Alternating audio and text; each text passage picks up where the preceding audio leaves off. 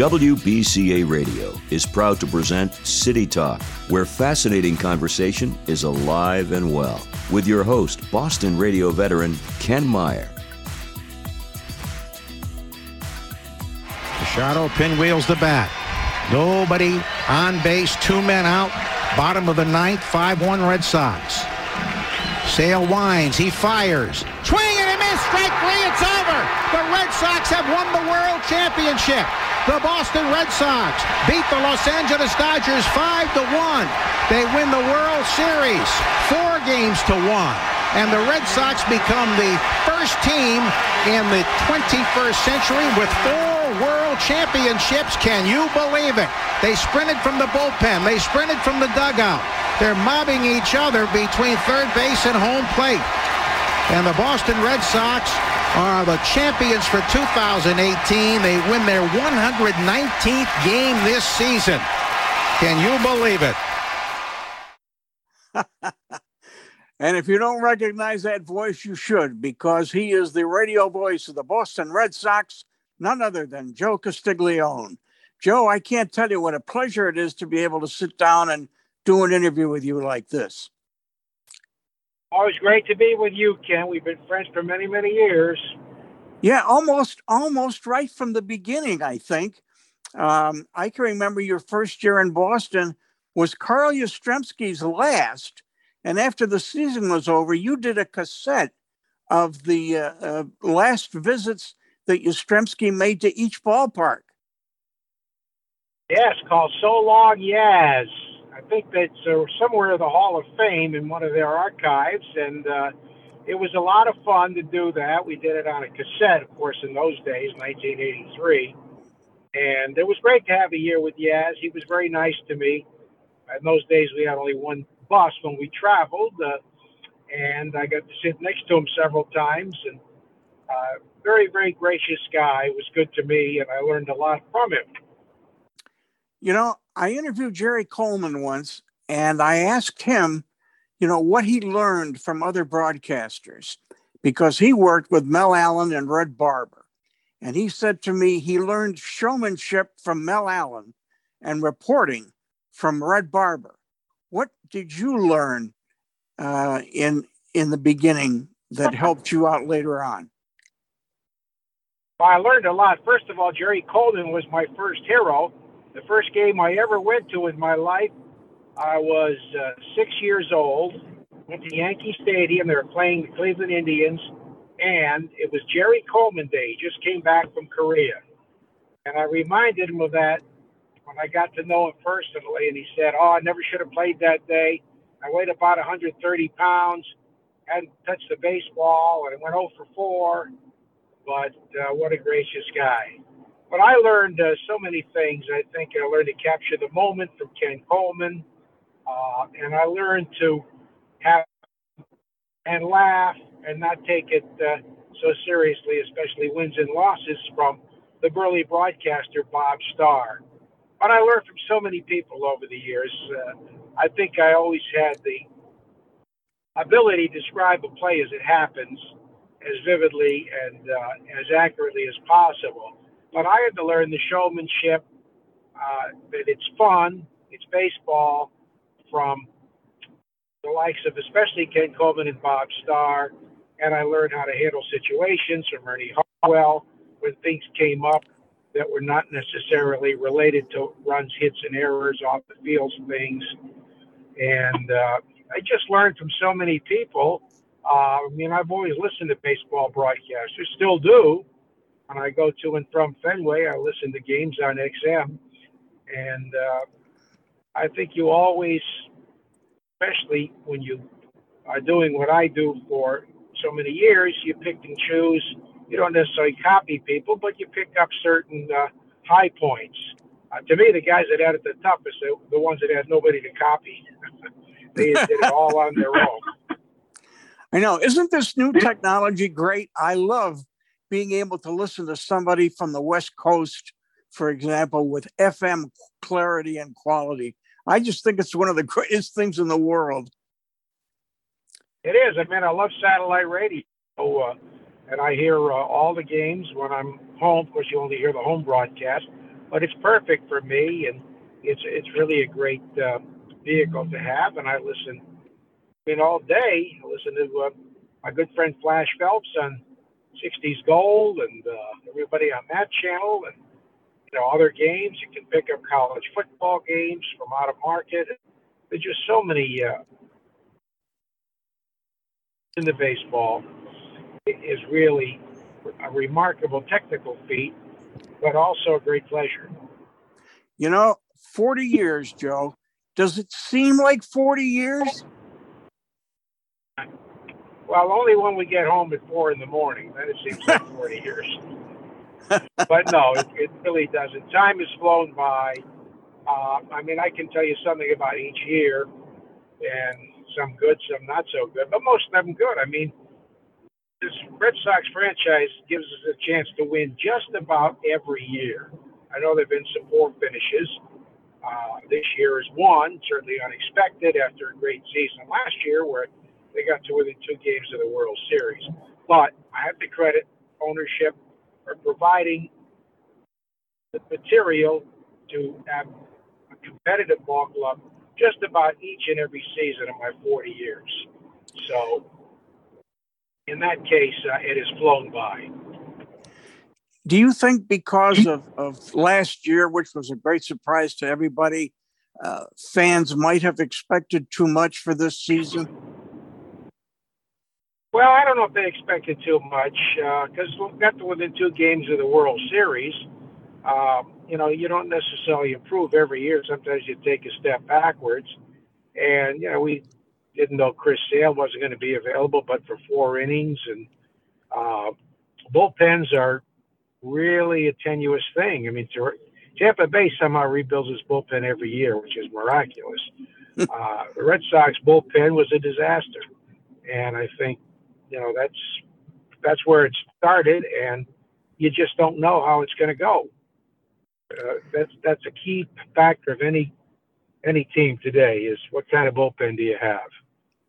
Well, not only the bullpen, but the starting pitching isn't like it used to be, um, especially in, in 1983.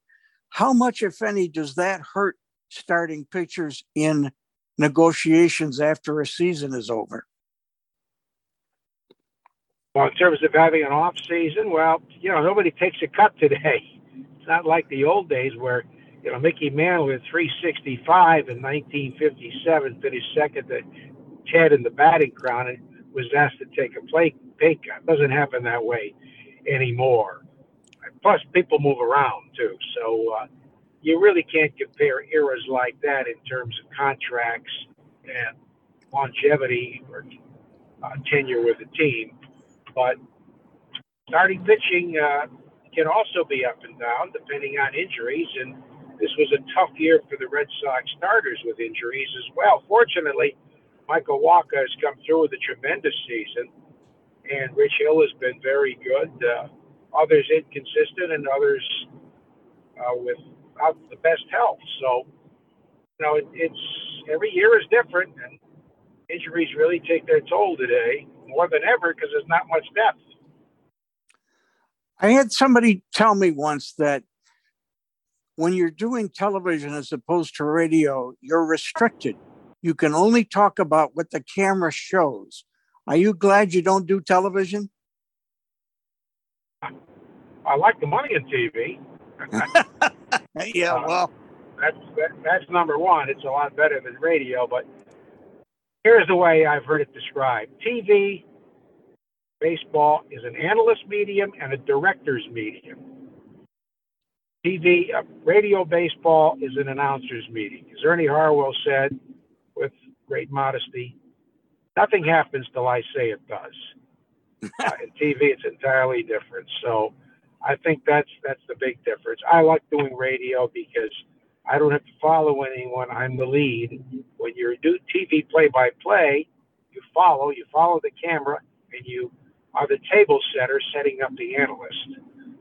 So it's they're very different, and uh, you have to approach them with that in mind. That the one you put, as Ken Coleman used to say on television, I put captions under pictures.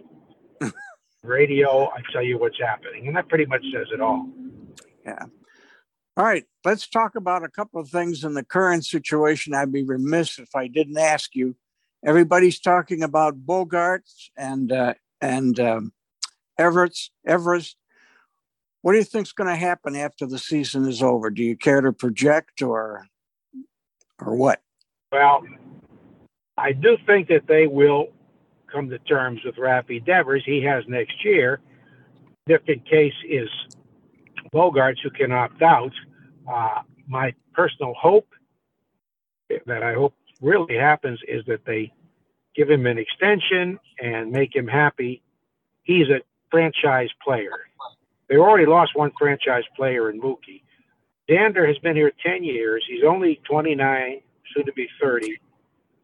He's a model citizen. He's a team leader on the field, off the field.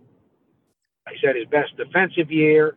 He's on the verge of winning a batting championship. He's everything you could ask. And he plays every day. He plays hurt.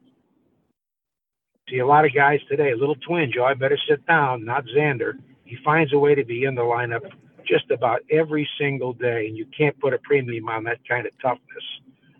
So I don't know what's going to happen. He has Scott Boras as an agent. Last time, told Boras he wanted to stay with the Red Sox. He still says he wants to stay with the Red Sox. Hopefully, there'll be a common ground they can meet, and uh, Xander will be here for the rest of his career because he's a player whose number should be up there in the rafters at Fenway.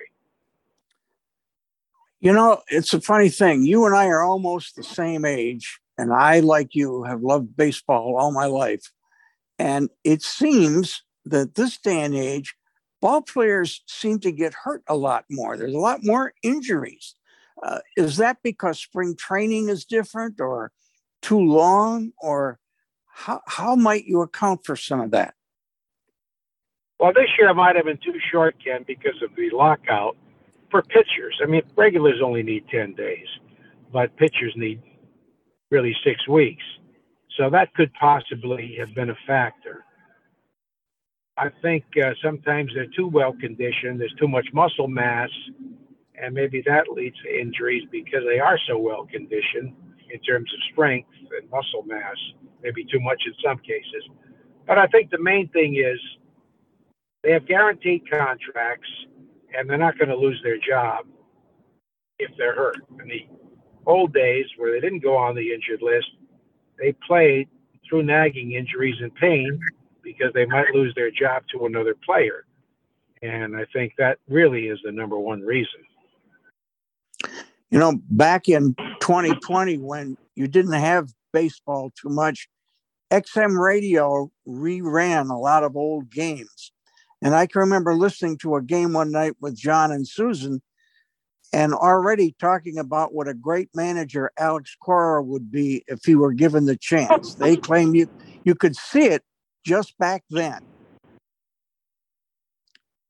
Yeah, we saw it as a player. I mean, we uh, used Alex as a pregame host for in the 2008 playoffs, and he was very good. And you can tell just by listening to him that he had what it takes to be a manager. He's very bright, he's very perceptive, uh, knows the game inside and out, loves the game, and has a forceful enough personality where players respond to him. And he knows players. He knows players in terms of their mental outlook and their, their character.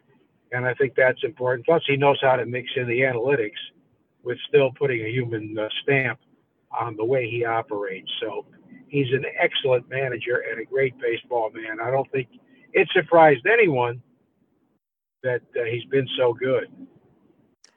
You know, I, I listen to other talk shows and I'm hearing two things. One is that uh, analytics is playing a big part in baseball, and there are managers that are solely told what to do by analytics people. Um, how do you feel about that? And is that true with other ball clubs? Yes, it is. And uh, there are several examples. I think uh, analytics certainly have their place. but I think they've gone overboard. Joe Maddon said they're great for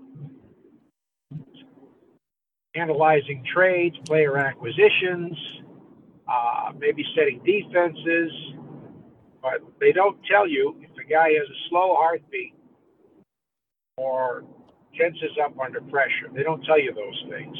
They lack the human element, and I think that uh, that uh, is a big factor. And many man, many so-called managers become more middle managers, where they take the analytics, spread them around, and uh, don't really make the decisions. That is not the case with Alex Cora. He makes the decisions. Tony La Russa, Whitey Herzog, Tony La is managing, and he may still do it that way. Um, but there are no more Whitey Herzogs or Earl Weavers. So I think that's that's a big factor. The and let's face it, there's a lot of pressure on the general managers today. It used to be all the pressure on the managers. Now there's as much, if not more so, on the general managers because they spend the money. They allocate the dollars. And you make a mistake, mean, it's huge, millions of dollars. So all of these things factor in.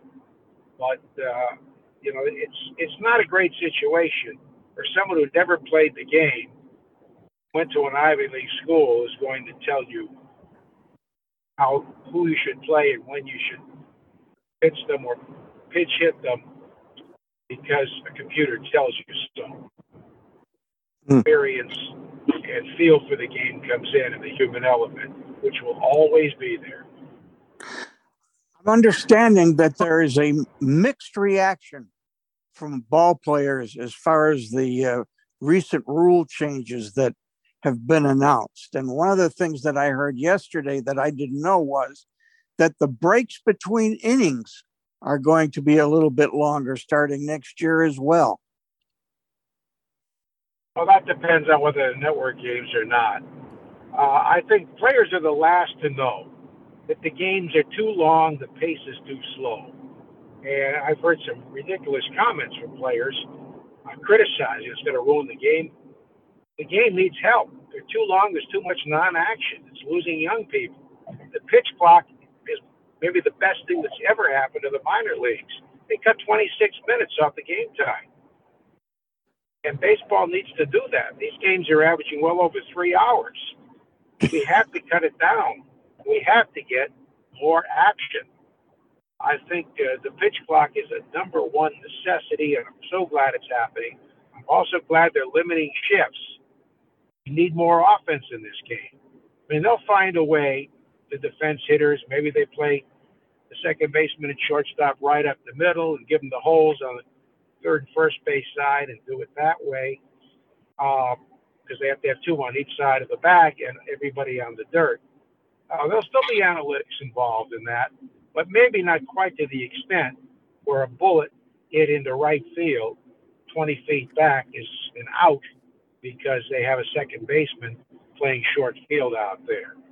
Uh, I hope that's the case. I hope there is more action. I think the bigger bases are great. It'll lead to better safety, but more importantly, maybe more stolen base attempts with the bags four and a half inches closer. May not sound like much, but remember how many times have we heard baseball's a game of inches? So I think all of these rule changes are excellent. And, you know, players will get used to them, but they are the last to know about pace of the game. When I see a pitcher taking 40 seconds between pitches, doing nothing but holding the ball, in many cases said they're afraid to throw it, um, you really see how the pace is so dull and something has to be changed to quicken it. Yeah, there was a recent game. I loved it when uh, Rich Hill was pitching. In 20 seconds, he threw three pitches. I loved it. The way it should be get the ball and throw it. And don't step out of the batter's box. You know, the days of stepping out to break up the pitcher's timing if he's working fast, we haven't seen much because pitchers work so slowly. But they did try that with Rich Hill. It didn't work. He still shut him down. And uh, I think he finished that game in two hours and 15 minutes, going seven innings. But the game was only 215. And hopefully we'll see a lot more of that and more action, ball and play more. strikeouts are really boring. Used to be exciting when it was Nolan Ryan or Pedro Martinez or Roger Clemens, but every pitcher now averages a strikeout an inning. And if a guy strikes out 100 times or fewer, you say, oh, he makes good contact. So strikeouts uh, have to be reduced as well. And hopefully hitters will adjust to that. Although right now the pitchers are throwing so hard, it's tough uh, to make contact. That's why you, know, you can't beat the shifts guys throwing 100 miles an hour. Just too difficult for hitters to do that. So instead, take away uh, the shifts, and you know I don't think maybe the next step will be move the mound back six inches. Uh, they didn't get that radical yet, but who knows? We'll see if these changes work. Maybe uh, it'll be better, and if they don't, maybe there'll have to be more extreme rule changes. It must be quite a kick for you if you're sitting home and turn on Channel 5 and watch a fellow named Duke Castiglione doing the sports. Yeah, it really is uh, exciting to watch that. Sometimes you, know, you get used to seeing him every day, but take it for granted. But sometimes you pinch yourself, and says, "Wow, that is pretty awesome." But you know, my son's in a major market; is the top sports anchor. Uh, I was a sports anchor in Cleveland, mostly weekends, uh, and uh, I, I didn't love it because I like to be where the games are, where the action is. Uh, but he does very well with it, and he likes it very much. Uh, there's a lot of stability at Channel Five, and you know they've been number one for a long, long time, and uh, it's great to be able to watch him. And um, you know, proud that he followed in my footsteps in a manner of speaking, even though he's doing a different type of sports. I also read in your book, if I'm right, he was around the clubhouse and started working when he was 10 years old. He did, yeah. Well, we were uh, still in Cleveland. I couldn't sell my house, so my family remained in Cleveland. And uh, he would come to stay with me uh, for a couple of weeks at a time. He was the oldest. And our booth was so tiny when we were on the second level that we had room for just the two announcers and an engineer in the back. So rather than to sit in the stands alone, uh, he went to the visiting clubhouse and helped out. He wasn't paid, uh, but he had a lot of fun. He met great people that he loved, like Don Sutton, that was especially nice to him, and uh, Robin Yount and uh, George Brett. Sometimes they stuffed him in a trash can. Sometimes they'd send him over to the garden to buy res- wrestling tickets. And uh, he really learned a lot being in those clubhouses. Scared to death, by the way, of Kirk Gibson. A lot of people were in those days. But uh, he, he really learned uh, what being inside sports was all about in those days. Tell me about some of the ball players that you are I mean, I can name a couple. I know reading the forward of your book, one of your best friends is Mo Vaughn. Roger Clemens surprised you uh, on the night that they had your 40th anniversary and named the broadcast booth after you. Um, besides those two guys, who else do you remain friendly with, either past or present with the Red Sox? Well, there's so many. In my second book, I tried to pick my 30 favorites for the first 30 years. Ended up with 43. Be double that today. But you know, Roger certainly certainly shocked me. I was looking for a video on the board, and here he comes out of the dugout with a plaque for me, and that was wonderful. Pedro Martinez was an especially close friend. Talked about a lot of things outside of baseball. Uh, he and David Ortiz, the greatest, uh, most charismatic athletes have ever been around. Uh, they're right up there with Muhammad Ali in that category. And uh, they were great. But not only stars, uh, Brian Daubach remains a close friend. Uh, I introduced him to his wife. And um, there's just been so many over the years. Mike Lowell, who would come to our spring training house when my wife would give uh, lessons. She was tutoring his his children. His daughter uh, was a wonderful student out I believe, Florida State, tutoring them in uh, math and and that type of thing so that uh, they could stay in spring training out of school and still get their lessons in. Uh, he was a great friend. Uh, there just just been so many over the years. Uh, this club, Rich Hill, especially close Jackie Bradley, one of my closest friends, and we see him a lot in Florida. Um, Xander Bogaerts, a special favorite. There's just so many uh, that I'm sure I'm leaving many out uh, over the years, but I've been blessed to be around baseball players. I've always like baseball players because they're individuals. You know, they're all different. Um, they have all, their own personalities. It's an individualistic game. It's a team game, yes, but you're paid individually.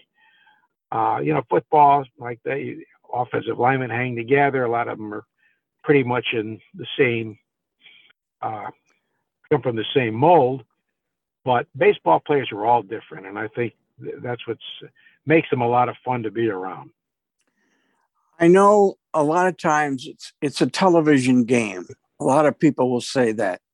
I watched an ESPN game the other night, and for a half inning, they talked to Mookie Betts in the outfield and never commented once on any play by play. That I don't know about you, but I don't like that. Well, I think a lot of the older fans don't uh, like that. I think uh, you still still should get back to the framework of the game. I mean, you can uh, skip over a lot of, it, especially on television, because the camera carries it.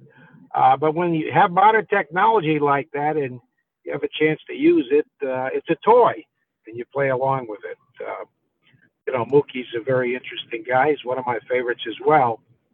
So I think all of that, um, you know, it's part of technology, and you need a happy mix.